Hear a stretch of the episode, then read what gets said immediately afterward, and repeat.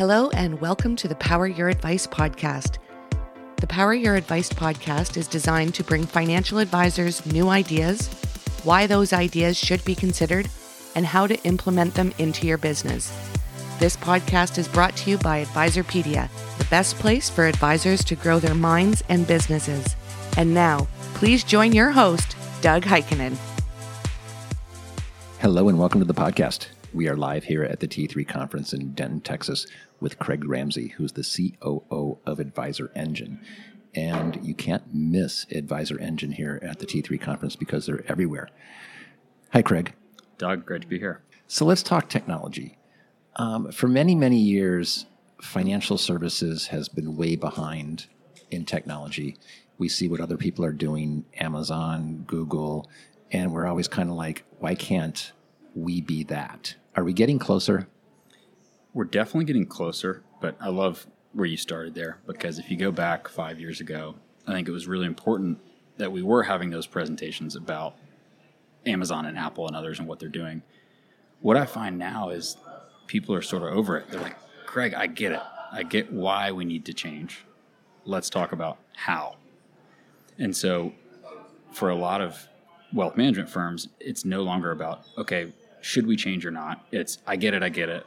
I want to change, but how do I actually do it and implement it? Um, so I think it's a moment of implementation versus that disruption conversation that that was happening for so many years. It's it's like people are like, okay, let's get to work. Let's actually implement this. And what does that look like? What does the implementation look like? What are the possibilities that advisors are going to be able to implement for their clients and the success of their investors? Sure. So the big thing that we're seeing successful firms do is bring in a lot of key roles to the discussion and the decision on technology. Um, because now more than ever, it's not just the advisor role, it's all the other roles around it that have to participate in those decisions to make them successful. So it's it's CEO, it's operations roles, it's client success roles, uh, really through the entire firm. Um, all those people need to be at the table when thinking about technology decisions so that they're implemented really effectively. So we're seeing firms bring a lot more people to the table when making decisions and implementing now. Um, I think it's really paying off versus just saying, hey, we're going to pick a technology and, and move. Um, it's really all about adoption uh, and driving success after the decision, too, more so than anything. Are we going to get to the point where Alexa's in my home? She's listening to every conversation I have with my wife, and we're going to a family trip to Cedar Point this summer. And my advisor gets a notification from Alexa that they're taking a big trip, and should I call them and, and plan for this? I love talking about that stuff in terms of being a, a futurist or, or, thinking about the future. But the thing I actually think is more interesting is is the path to that. In the meantime, um, and what I find is people love to talk about some of the sexy stuff about AI, about uh, where you what you mentioned on the, the audio side and, and predictive. But um, there are a lot of things we can get right in the meantime um, that actually make a difference in clients' lives a lot sooner. So that's, that's all fun to talk about. But um, I, I, do think the the steps people are taking that are most impactful are around the client experience uh, and thinking about um, delivering a full experience to clients that's not just the in-person piece but remote and digital as well. Um, that's the stuff that's happening right now and people are actually implementing that is adding value. So i think we will i think we're, we're headed that direction but i'm pretty excited about the the near term too on uh, the path there. All right i'll get off the jetsons.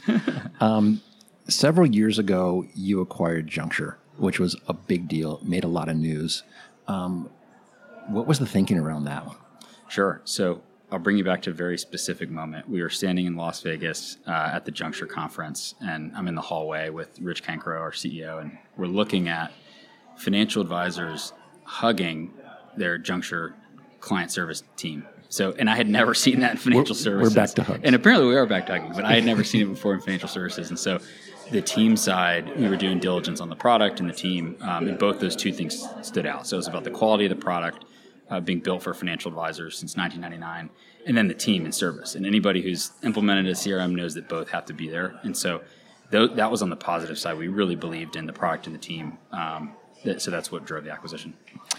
With every acquisition, there's a ton of challenges. There's culture, which looks like it was a good culture you were getting, and then there's other challenges. What were some of those things? Absolutely. Um, the first was the way I think about culture is there's the culture of the acquiring company, the culture of the target, and then there's the third thing.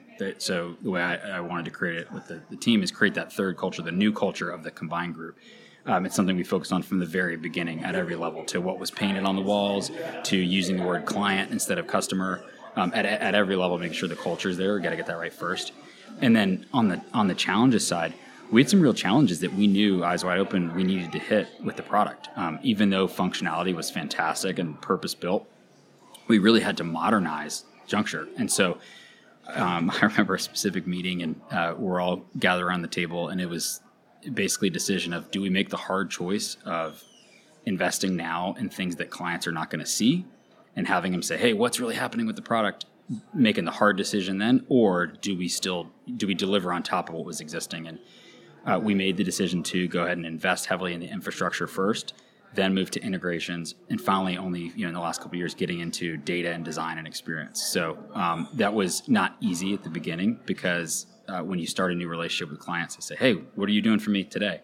Mm-hmm. Um, but it feels so good now that we've uh, come out on the other side of that and invested heavily to really transform that product, and um, that's actually what you saw maybe several months ago, where we released a new version of the product uh, with a brand Advisor Engine CRM, which was really about that final chapter of, of modernizing and moving it forward. So T3, where we are now, is sort of a launching point for us for that. Uh, it's really going out to the world with Advisor Engine CRM, and uh, we're really excited to deliver that for our clients. So sometimes, no matter how much due diligence you do on a company, when you get the present home, it's not exactly what you think it is. Sure, and, and uh, we knew going in um, that we had to make those investments. That was that definitely an eyes wide open thing. But it uh, it's hard work, right? It's you know when you're setting a vision out, um, it, it, can oftentimes be a multi-year thing. So it feels very good to uh, have invested, and it, the feedback from our clients has just been amazing. And next week we actually have our conference uh, in Austin, Texas. Uh, so I'm driving over in the next few days. Uh, but uh, the notes from clients, that, that's what feels the best. Uh, so really proud of our team and, and what we've delivered.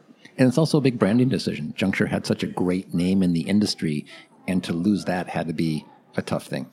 It was that was something too. We made it a product driven moment, not a marketing driven moment. So we waited a long time to do that because we didn't want to put a brand on something when it hadn't really evolved. And so that really was waiting until truly the new experience was out and then getting behind it.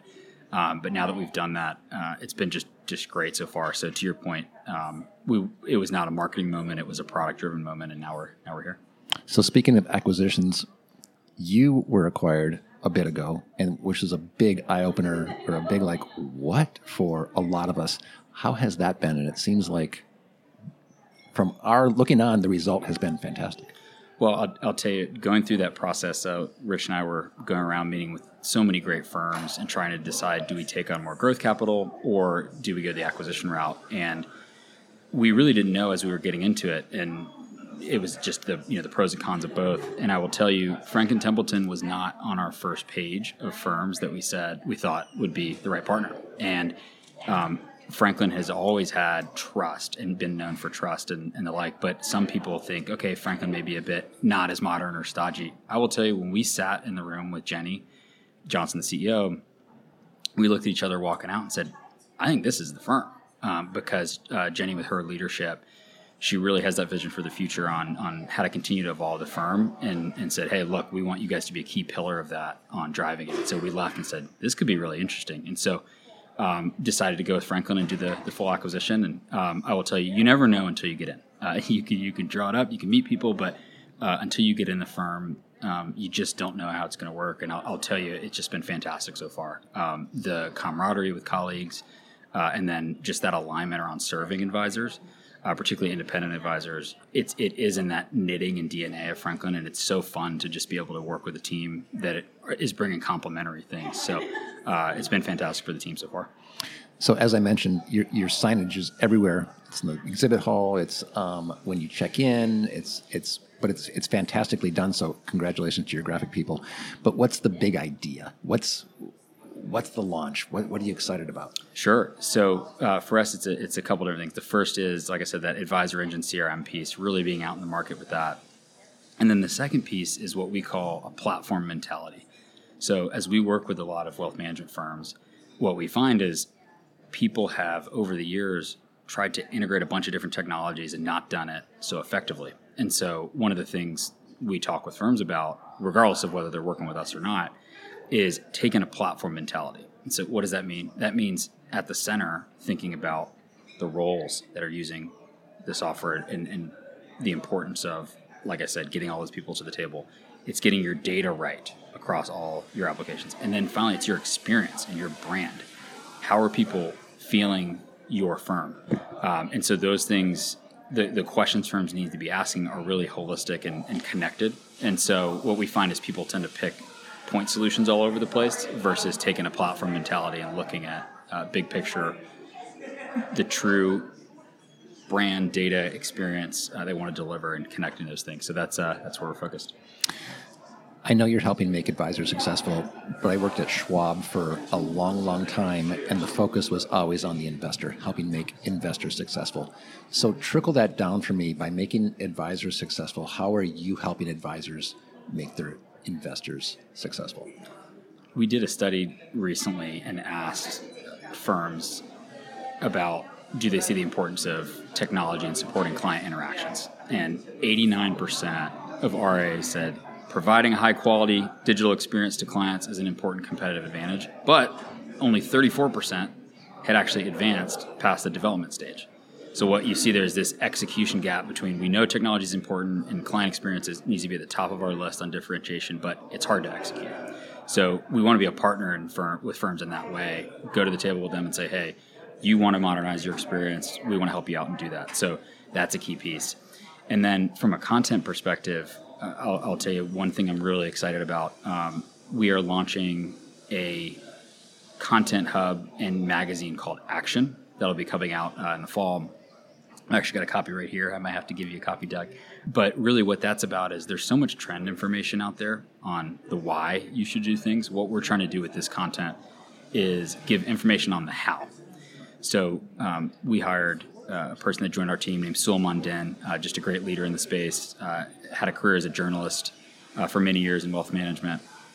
He now leads our content. And what we're doing with this publication is working with wealth management firms every week on asking what are the toughest challenges you're facing, how are you getting over them, uh, and moving beyond the trends into the how. Uh, so that's what we're really excited about. So, um, in summary, it's helping on the technology side and then on the content side, getting information that people can put to work in their business. It's downloadable templates, it's meeting agendas, uh, and the like. So those are things we're most excited about. Craig, how did you get here? Tell me a little bit about your path.